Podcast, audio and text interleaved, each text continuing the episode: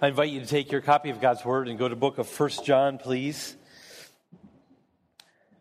First John 1. Again, if you're using one of the Bibles provided for you, it's page 1021. I don't know if you've ever had a situation where you have felt like um, you've made a connection with somebody and that you didn't really know them before uh, maybe it's a situation where you're, you're traveling and you're visiting someone else and, and you go to church at, with your family member or whatnot and you get talking with people and all of a sudden there's, a, there's kind of like a connection there.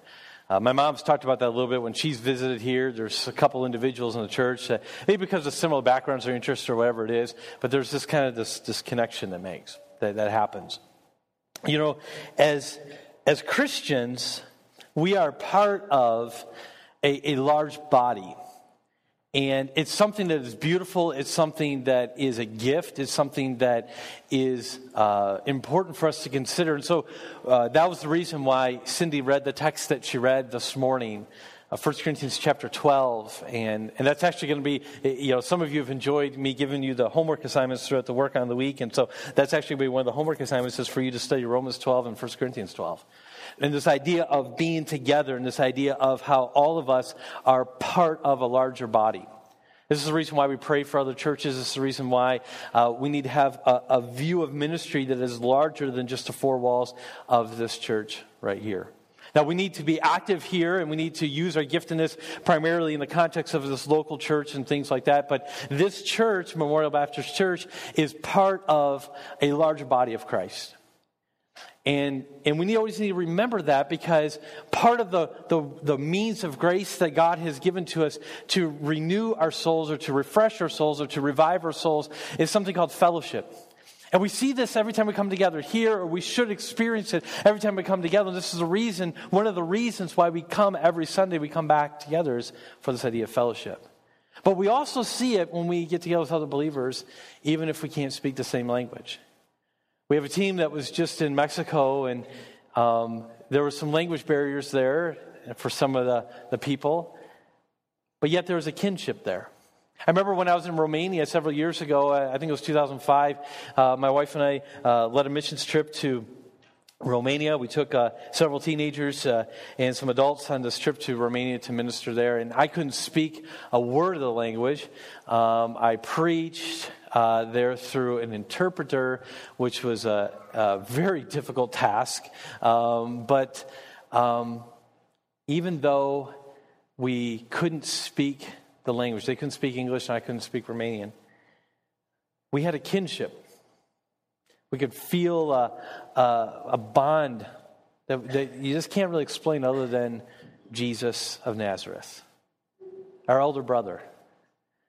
We're, we're part of the same family. We may not speak the same language, but we're part of the same family. And we need that. And my goal this morning, this message this morning, is to, to reinforce in our thinking the need to be part of, an active part of the body of Christ. And that, when we do that, we will find refreshment, we will find reviving for our souls. Now, in 1 John chapter 1, verse 1, it says this That which was from the beginning, which we have heard, which we have seen with our eyes, that which we've looked upon and touched with our hands concerning the word of life. So he's talking about Jesus here. The life was made manifest, and we have seen it and testify and proclaim to the eternal life which was with us with the Father and was made manifest to us. Let me stop there and give you a little context here. It's kind of difficult to understand exactly who John is writing to here in this letter, but if we piece all the data together, we're not going to take time to go through all that, but if we piece all the data together, we can get a pretty good idea that he's probably writing to, to believers who were starting to maybe go off a little bit, or in what John's trying to do is he's trying to call them back to the fellowship of being in Christ. He's trying to call them back. He's trying to warn them and say, no, you, you need to stay part of this. And so if you look in book of First John, several times over in the book, you have this idea of fellowship or this idea of, of koinonia, which is the Greek word for that, or, or this idea of bringing uh, um, people together and back in the love of Christ and showing the love uh, to one another. Verse 3 That's which we have seen and heard, we proclaim also to you, so that you too may have fellowship with us. And indeed, our fellowship is with the Father and with His Son, Jesus Christ. And we are writing these things so that our joy may be complete. He's saying our fellowship is in Jesus, our fellowship is in God, and we want you to be part of this. And once you are, it's going to complete our joy. We're going to have joy in our souls when we experience fellowship, is what John is saying here. Verse 5 This is the message we have heard from him and proclaimed to you that God is light and in him is no darkness at all. If we say we have fellowship with him while we walk in darkness, we lie and do not practice the truth. But if we walk in the light, as he is in the light, we have fellowship with one another, and the blood of Jesus, his son, cleanses us from all sins. So, this idea of koinonia. What is that? What is koinonia?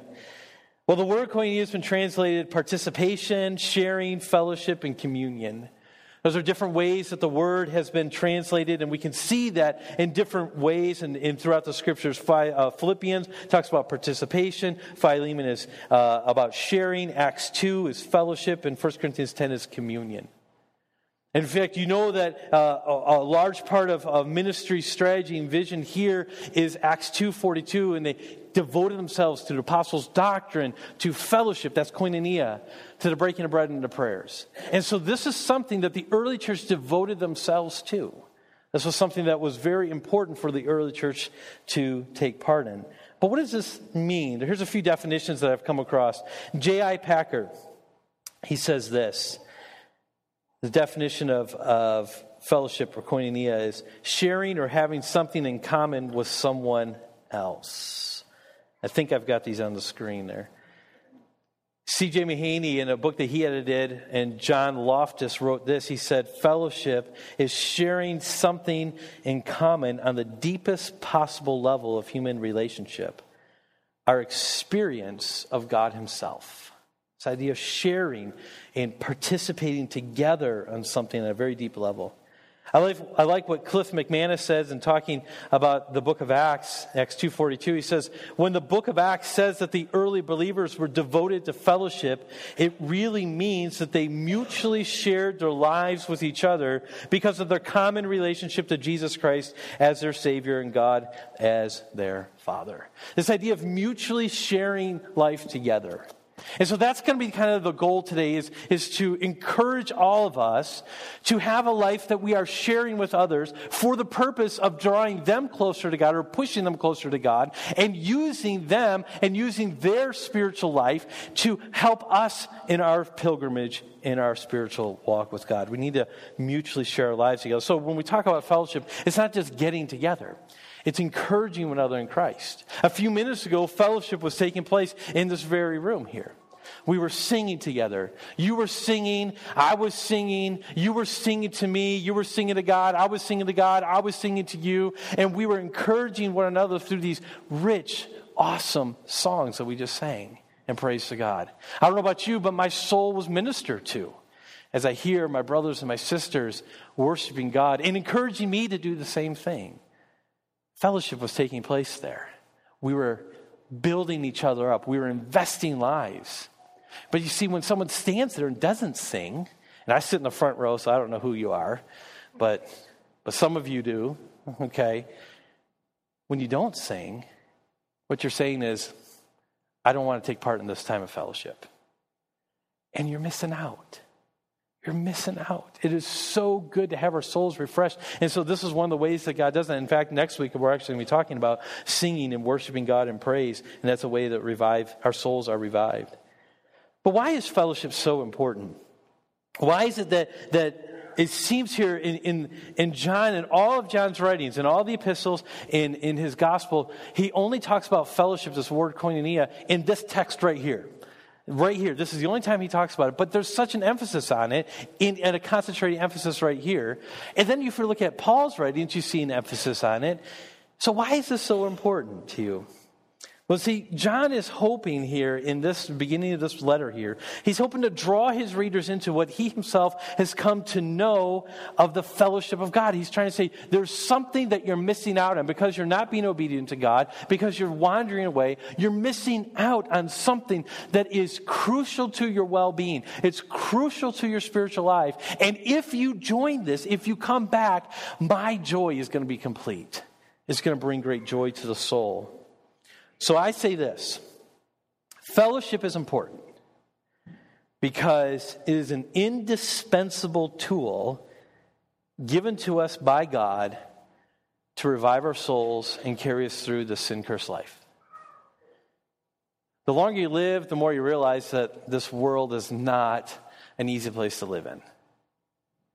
The more we feel the effects of sin and the curse. And the more we feel how it can affect our souls, a weariness of the soul, as one author put it. So, fellowship is so important. Koinonia is so important because it's an indispensable tool that's given to us by God to revive our souls and carry us through this sin cursed world. So, let me make a couple observations about fellowship this morning, just two this morning, and uh, then we'll pray together. Number one, Christian fellowship is inherent to the Christian life. Christian fellowship is inherent to the Christian life. Now, from the beginning until the present day, it's not been good that man be alone. Now, ladies, before you start snickering about that, um, while your snickering has justification, okay, he's talking about mankind here. It's not good that we are alone. It wasn't good for Adam to be alone, and so what did he do? God gave Eve, and it wasn't good even that Adam and Eve were just left by themselves. What God gave offspring, and God gave uh, a population to the world, and God has designed for us as believers to live in a community. He hasn't designed us to be isolated. Now, there are some of us who have personalities that are more prone to uh, uh, an isolated uh, uh, perception of life, or or it's hard for us to uh, uh, be around a group or whatever. Uh, some people refer to that as uh, being an introvert. Now, I, grow, for most of my life, I've been an extrovert. And I've had no problems being in front of people, making a fool of myself. It just, you know, stick with your strengths. That was my motto in life. And so uh, I had no problems with that. But the older I get, the older I get, I, I actually become more of an introvert. And, and it takes longer for me to, to recharge a little bit. And so I understand, I'm starting to understand, and I think God's doing this to me so I can understand you introverts better. So here's my plea introverts, become an extrovert so I can stop being introverted here. but I think God is doing this to, to, to help me understand this a little bit more because I'm starting to feel this and what it's like. But the theological truth is, that we are designed to be part of a community. And we have responsibilities and roles that we must, we must do. And so, from the beginning until this present day, it, it, it's been God's plan that we actually are involved in each other's lives. And even the most introverted person in this room, even the most isolated, individualistic person in this room, would have to understand that other people poured into his or her life. That they are not where they are at in life without the input of other people in their lives. It may be one or two people, but the fact of the matter is, is that we all are dependent. Now that goes against Western mindset. That goes against American individualism to say that we are dependent. In fact, our whole lives are geared towards what? Our, our whole lives are geared towards independence, are they not?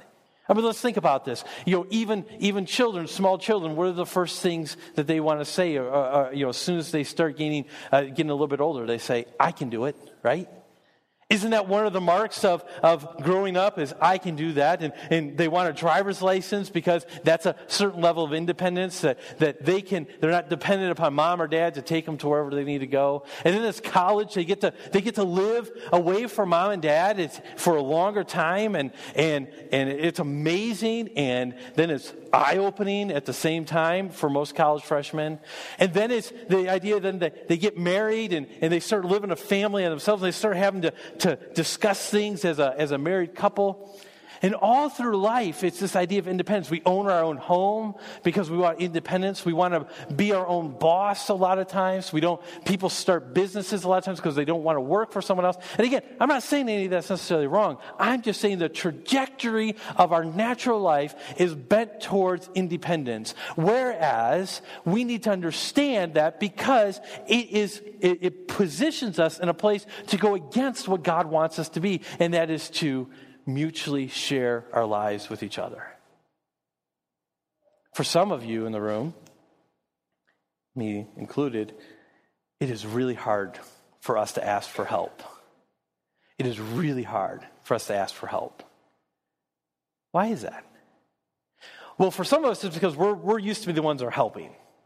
You know, we, we get called on, and some of you, that's the position you're in in your family. If something needs to happen, people call you. And so for you to ask for help is really difficult. But let me just say, it is God's plan for all of us to be vulnerable at some point in our lives. It is God's plan for all of us to be codependent of some sort. Because this fellowship here is how we need, God's given us this means of grace to bring us through this life.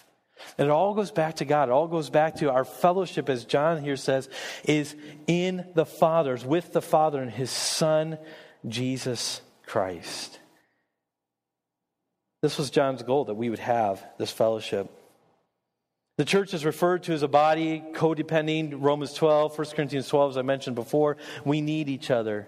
In fact, in Hebrews chapter 10, the church is told to meet together and to, to spend time together more and more as we see the day of Christ coming closer and closer. As we perceive that Jesus Christ's return is even closer, then we are to be looking for more opportunities to spend time together and encourage each other and build each other up. If you read that text of, in uh, Hebrews chapter 10, it's not just talking about church attendance, it's talking about this idea of stirring one another up to love and good works. This is the reason why we come together. So when I come together in just one aspect again, hearing you sing, you are stirring my heart to love and good works. And when I talk with you and I, I and I talk with uh, uh, Joe out in the lobby and he gives me a hug and he says, man, that trip was awesome and the devotions time together was awesome and everything. What does that make me do? That makes me say, man, I need to dig into the word some more this week. I need to spend time with, with God even more this week because clearly this last week was life changing for him.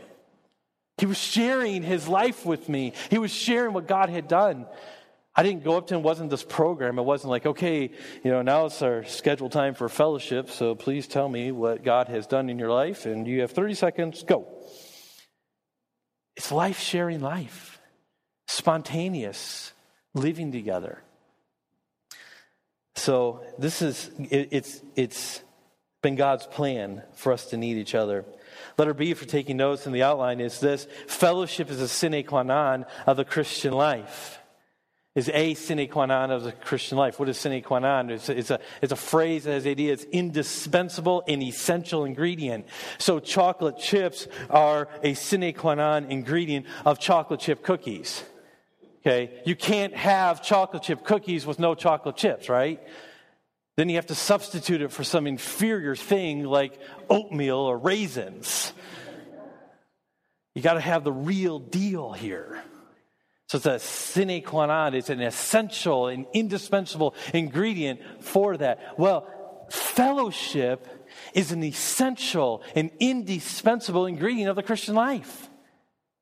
We have to have this in order for us to thrive. If so, if you're experiencing a little bit of drudgery in your soul, if you're experiencing a little bit of, of maybe despair, a little bit of discouragement, let me encourage you to surround yourself with other Christians and seek that Christian fellowship. But here's the problem. A lot of times what happens is we get into that funk spiritually where then we don't want to be around anyone else.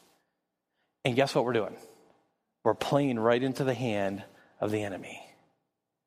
I've been there. I've been disillusioned before. I, have been discouraged before. I've gone through difficult times in ministry. I've gone through church splits. And I remember thinking one time, if I never see another Christian again, I will be okay. But you know, that's not God's plan. It's not God's plan. Because part of the reason why we need to see each other and be with each other and be with uh, sinners who are, are fallen and who are flawed is that we need to see God work in their life. And maybe we need to be used by God to work in their life. See, this is the reason why John wrote his epistle here. This is the reasons that he said, I want you to have this fellowship. This is, this is why I'm proclaiming this to you, is so that you can have this and so that, that we can be one in Christ. The early church was devoted to fellowship, Acts 2.42. This is the reason why Jesus prayed for unity and fellowship in his high priestly prayer in John 17. Have you ever stopped to consider that? And due to time, we won't turn to the text, but if you're taking notes, write John 17 down. Because in this prayer that Jesus is praying, right before he goes to the cross, okay, this is his last time on earth. He is, he's wrapping the earthly ministry up. And so he stops and he has prayer with the Father. And I am so thankful that in God's sovereignty and God's wisdom and his kindness to us, he had John include that prayer because I get to see this passionate prayer. You get to see this passionate prayer of Jesus to the Father. You can see how he talked. In this last prayer, that well, uh, one of the last prayers that we have recorded, he prayed for us. Did you catch that? He, he prayed for his disciples, and he says, not just for them only, but for all who believe. And so, in that moment, he, as he's getting ready to go to the cross, as he's getting ready to pour his life out, as he's getting ready to have the entire wrath of God being dumped upon him, he stops and he says, I'm praying for all who will follow and all who will believe. And what does he pray for? That they may have the unity that you and I, Father, have. That's what Jesus was passionate about in his final hours. So, who are we then to say we don't need it? Who are we to say, well, you know, life is too busy to have this, or, or you know what, I, I, the pain is too great right now, or whatever the case may be? Who are we to say that we don't need what God has commanded and what Jesus has prayed for? See, it's, it's an indispensable quality, it's a, it's a sine qua non of the Christian life. Letter C, fellowship brings joy. It's a means of grace. I mentioned this before in verse 4 of our text in 1 John chapter 1. He says, We're writing these things so that our joy may be complete. When we experience true fellowship, it's joy that you cannot, you cannot describe. There's a sense of unity, there's a sense of, of, of closeness. The Puritans used to pray for one close friend one close friend who they could be completely transparent with and completely vulnerable with. That they could say anything to and be transparent with and be honest and open with and have this deep friendship where this person would then encourage them in the Lord. I think it's a good prayer request. I think it's good that, that we long for that opportunity to share this Christian life with others. Because that's what this word koinonia means, this idea of mutually sharing our lives together. That brings joy. In Philippians chapter 2, this is what Paul talked about there. He talked about our participation in the Spirit. He says, fulfill my joy. And so our souls were meant to be refreshed by each other. Paul routinely talked about this. I just put a few verses on the screen here of how that he, Paul, often talked about how that our souls were to be refreshed by each other. In Romans chapter 15, Paul was looking forward to being in Rome, and what his express purpose was to be refreshed by the saints there. In 1 Corinthians chapter 16, Paul talked about three friends who had been refreshing his spirit as well as the Corinthians. Then first, excuse me, 2 Corinthians chapter 7, Titus was refreshed by the Corinthians. In 2 Timothy chapter 1, Onesiphorus often refreshed Paul, Paul wrote there. And Philemon, uh, verse 7 and verse 20, he asked Philemon to refresh his heart. He says, Please refresh my soul. And so Paul had this idea that he had this, this understanding that it was, it was inherent to the Christian walk, it was inherent to the Christian life that we are encouraged by each other. And so the question comes up Who is encouraging you? Who do you seek encouragement from? Who are you encouraging? Who do you pray for and say, Father, help me be an encouragement to this person today? Father, would you give me creativity so I know how best to encourage this person today? Father, would you please bring an opportunity for me to show your love to this person today, this week, tomorrow?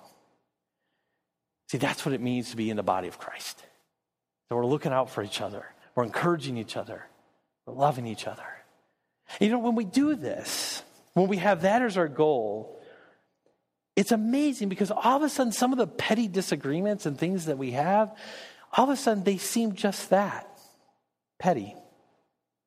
They seem like, you know what? If my goal is to refresh this person's soul, if my goal is to point them to Jesus, or my goal is to say, how can I know Christ better through this person? Then all of a sudden, the fact that we disagree on some things in life, politics or school choices, or whatever the case may be, that doesn't matter. It matters none because we're having the right priority in the relation, we're using the relationship as God intended. So, first, Christian fellowship is inherent to the Christian life. Secondly, this morning, and finally, Christian fellowship is intensely difficult for the Christian to maintain. If it's inherent to us, it's something that we, we have to have, we also need to know it's intensely difficult to maintain. Why is that? Well, I offer three reasons why it's intensely difficult for us to maintain. The first is because fellowship requires commitment from more than one person. If I'm committed to fellowshipping with you and you're not committed to fellowship with me, that's going to be a pretty boring party. We, we, we got we to interact with each other. If, I, if, if you're trying to talk to me and you're trying to encourage me and I want nothing to do with you and I don't want to listen to you at all, that's, that's not going to work very well.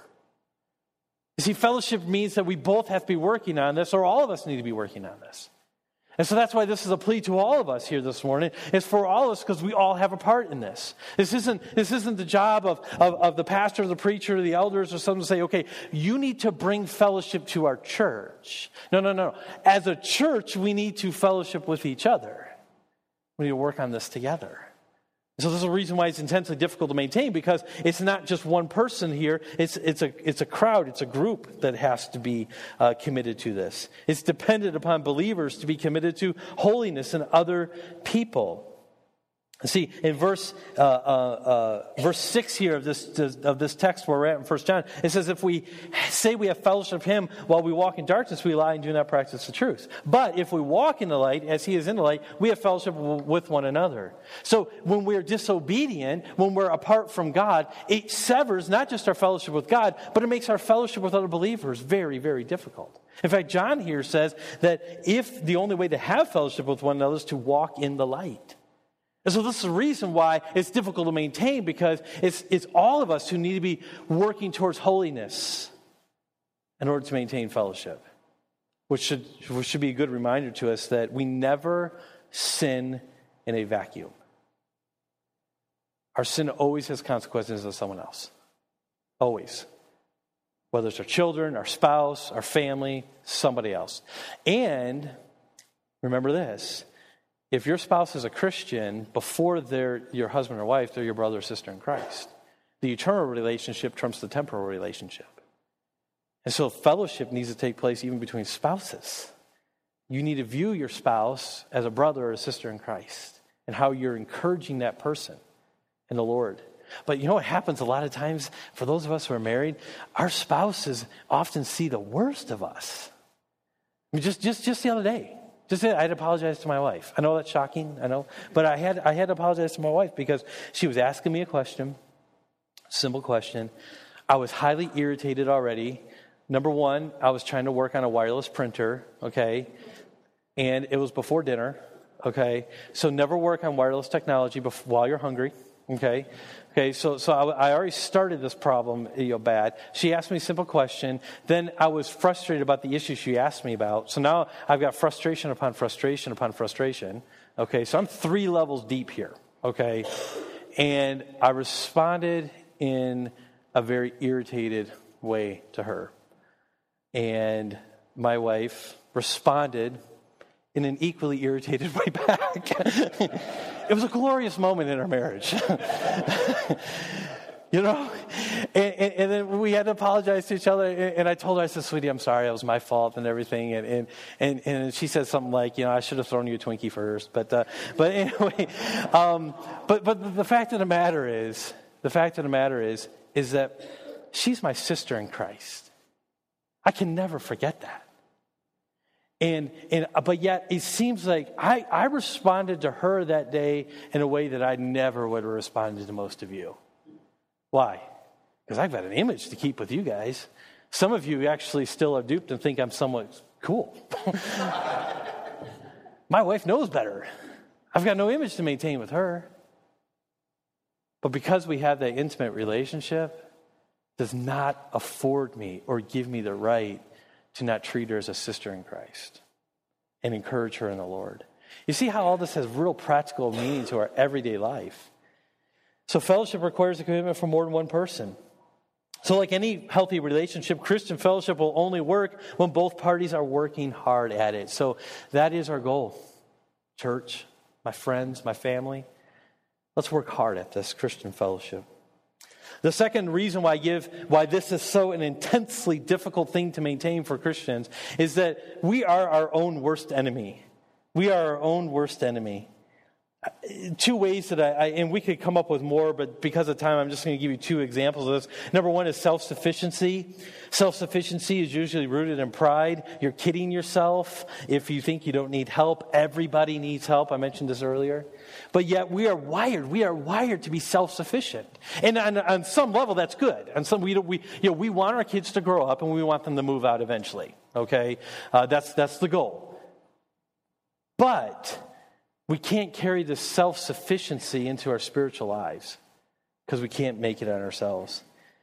And if we live our lives in, in a self sufficient way and we're denying fellowship opportunities, we're also denying others the opportunities to exercise their spiritual gifts and fulfill their given responsibilities. So, as mentioned earlier, the church is referred to as a body. Paul explicitly states that we need each other if we're not seeking fellowship with each other, with, other believers, we are denying ourselves life giving spiritual oxygen. It's that important to us. Not only there's a self sufficiency that is why we're our own worst enemies, but there's self centeredness. Some people just say, you know what, Jeremy? That's fine, but I just don't like people. They annoy me. And we all have examples where people have annoyed us. And there are days where I would agree with that. It's like, yep, you know, when God created everyone, it was an experiment that didn't go well.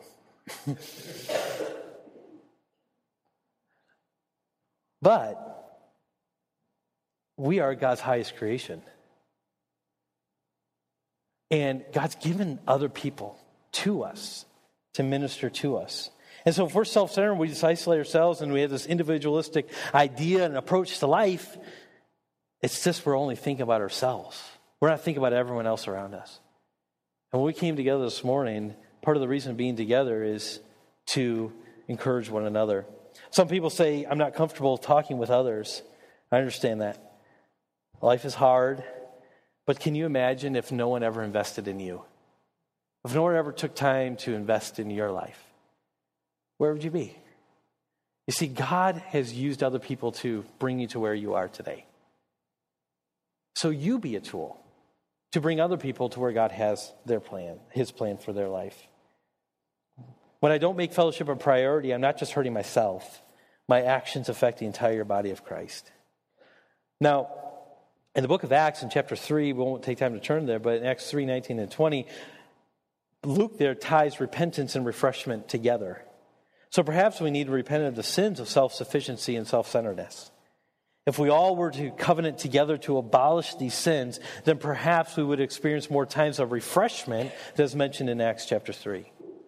But technically, we've already covenanted together to do that. When we joined the church, for those of you members of the church, when we, when we had the, when we agreed to the church covenant, we said we would do this. We said we would abolish self centeredness and self sufficiency. So it's more of a matter of living up to the covenant that we agreed upon already than making it for most of us. So we're our own worst enemy. It's intensely difficult because it takes more than just one person to establish fellowship. But finally, this morning, I want to share this.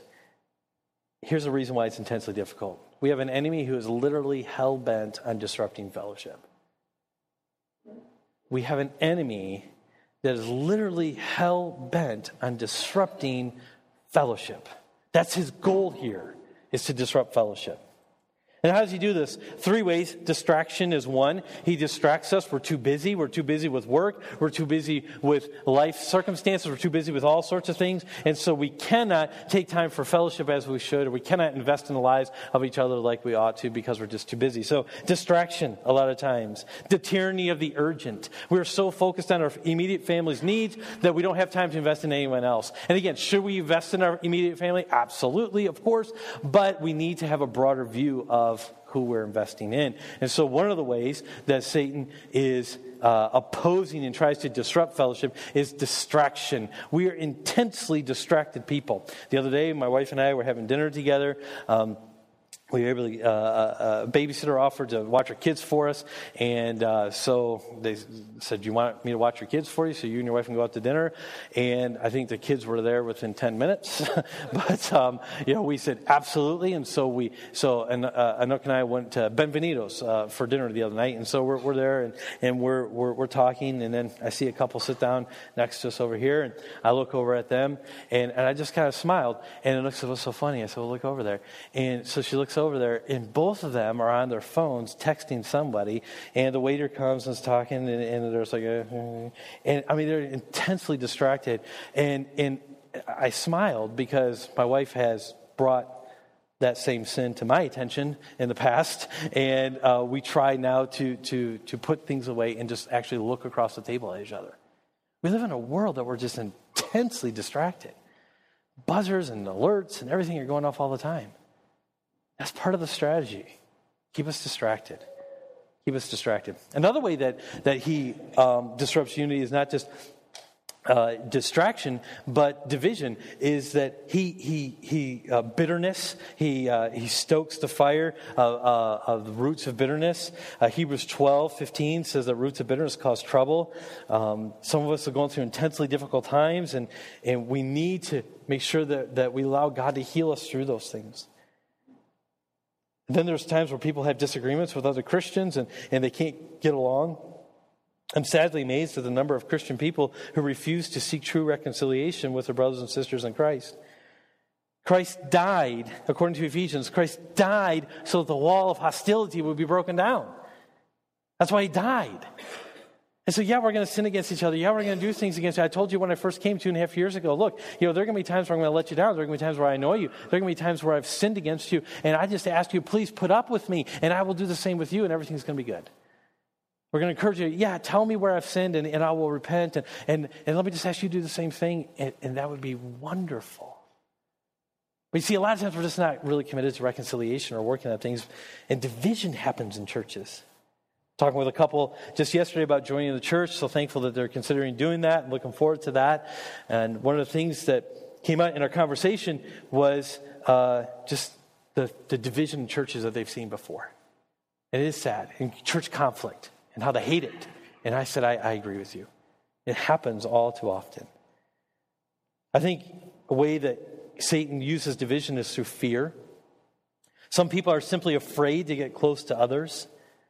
Vulnerability is one of the most intimidating propositions to any human. And here's the thing since fellowship is a means of grace, it's a sine qua non of the Christian life, it makes sense that the broken fellowship within the church is so painful. Have you ever noticed that? That, that the division in the church is much more painful than any other relationship? I mean, when church splits happen, it's, it's, intensely difficult. I went through that. I went through a church split several years ago, and, and the wounds go deeper than, than, than anything I've ever experienced before.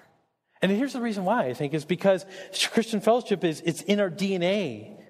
It's a means of grace. And so when that's broken, it's very painful. Because what God has intended for our growth, encouragement, and health has been tainted by sin. Intuitively, we recognize that something important to our spiritual well being is being messed with. Fear causes us to build shells and walls and callousness. Faith causes us to be vulnerable because we know that the one day we will experience true fellowship in Christ. I shared this prayer request with someone recently.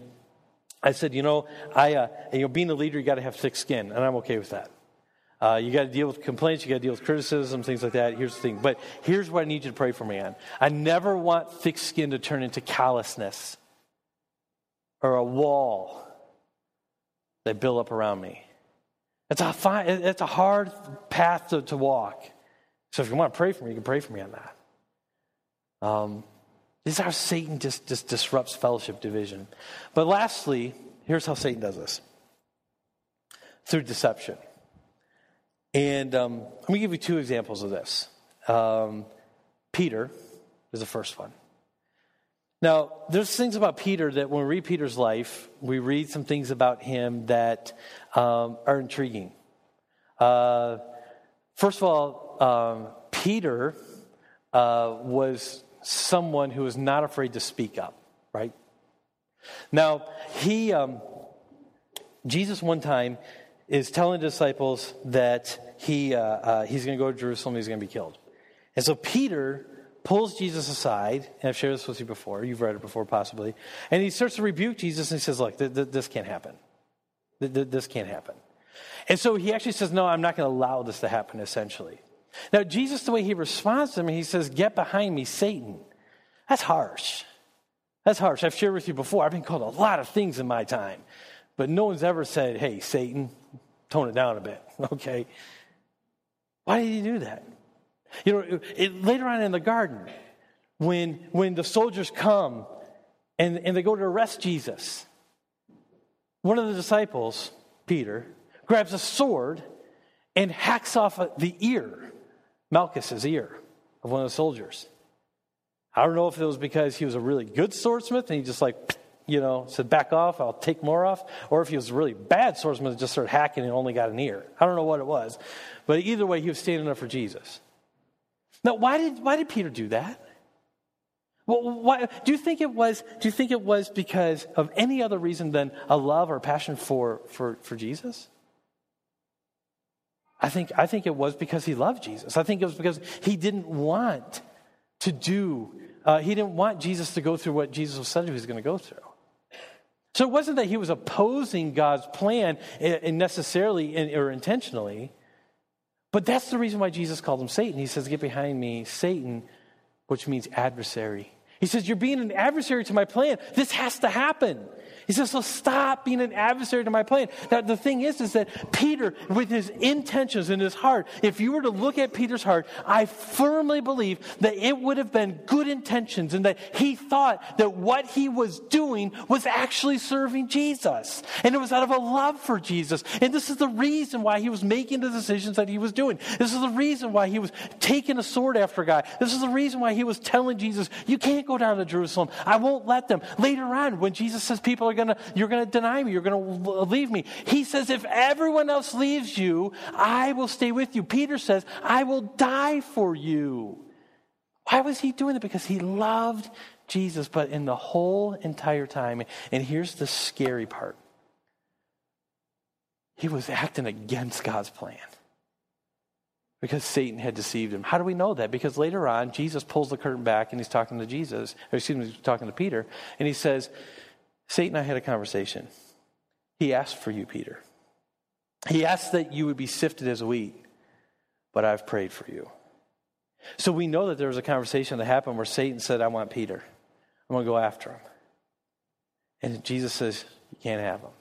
But it is possible to be deceived by the enemy and think that we're doing the will of God while we're actually opposing the plan of God. It's scary.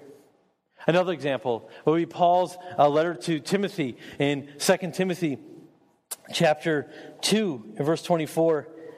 It says this, I think I put it on the screen, a couple slides. And the Lord's servant must not be quarrelsome, but kind to everyone, able to teach, patiently enduring evil, correcting his opponents with gentleness. God may perhaps perhaps grant them repentance, leading to a knowledge of the truth, and they may come to their senses and escape from the snare of the devil after having been captured by him to do his will. That's a sobering text of Scripture. Well, Paul is telling the younger pastor, he says, Look, be really patient when you're correcting people because God may give them repentance. But he's talking about people who have been captured or ensnared to do the will of Satan. See, here's the reason why I believe that sometimes fellowship is disrupted in church is that people are deceived. They actually think they're doing God's plan, but they're really not. Now you say, now, Jeremy, what are you getting at here? Somebody asked, how do I describe myself? They say, uh, I said, well, I'm not a bull in the china shop kind of guy. Um, that's not how I operate. But I am an elephant in the room kind of guy. Okay, so if there's an elephant in the room, we're going to talk about it. So what am I saying? What, what, you know? Some of you are trying to read between the lines right now. You're saying, okay, what, what, what are you saying here? You know, so if people are captured by Satan, they're deceived by Satan, that disrupts fellowship. Are you saying that every person that's left this church has been ensnared by the devil? Okay, I'm just going to put that out there. No, I'm not saying that. What I am saying is that some probably have. And I, I'm not trying to pretend who has and who hasn't, all that stuff. All I'm saying is that there are good reasons to leave a church, and I'm fine with that. But sometimes, according to Peter, according to Paul, sometimes we as Christians can think we're doing something for Jesus and we're playing right into the hand of the enemy and we're disrupting fellowship. So if there's something that's pulling us away from fellowship with Christians, that may be legitimate. But we should stop and be really cautious about that and get good counsel because we need to be aware of Satan's strategy here to disrupt fellowship in our congregation. I hope that makes sense, and I hope that you understand what I'm clearly trying to say there um, so that we can grow by it. Well, let me conclude by saying this. Since we know that Christian fellowship is difficult and there's opposition, we need to be very intentional about taking advantage of fellowship opportunities. So, this gospel project is starting in September, an adult discipleship hour. Let me encourage you to be part of that. The potluck prayer and praise times, let me encourage you to be part of that. The September Sunday night family nights, where we're going to have those two extra teaching times and worship times, let me encourage you to be part of that. Uh, we're making plans and to start a men's and a women's Bible study in January. Don't underestimate the importance of table fellowship, of eating together, of being together.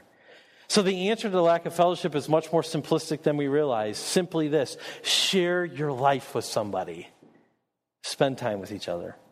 So, how are you sharing your life with other Christians? Who are you intentionally trying to push towards God? Please understand that when I encourage participation in the ministry here, I am doing more than just ministry management. I'm trying to equip you to develop habits that will bring refreshment and joy to your pilgrimage to eternal city in Christ. Fellowship with one another will bring joy, and that is our goal here to, to the glory of God. So, if you want homework, here it is. Contact your member care initiative person. If you haven't done that, it's never too late to start. Pray for someone that you have not prayed for in a long time. Pray with someone whom you have not prayed with in a long time. Study Romans 12 and 1 Corinthians 12 this week. So let's have our souls be refreshed by fellowship and spending time together. Let's pray. Father, ended up saying more than I had intended to, and I pray that that was spirit led uh, and nothing else. Uh, Father, I do pray that we would, as a church, seek fellowship with one another and take advantage of the opportunities. May we ward off the sins and repent of the sins of self centeredness and self sufficiency and embrace what you have for us. If you've asked us to fellowship with, with each other, it's because it's a good thing. Because you will never ask us to do something that is not good. You will ask us to do things that are hard. You will ask us to do things that are difficult, but you will never ask us to do something that is not good. And we believe that about you. We believe you are sovereign. We believe you are good. And that is why we worship you without reservation. We pray that we would encourage one another to love and good works. In Christ's name we do pray. Amen.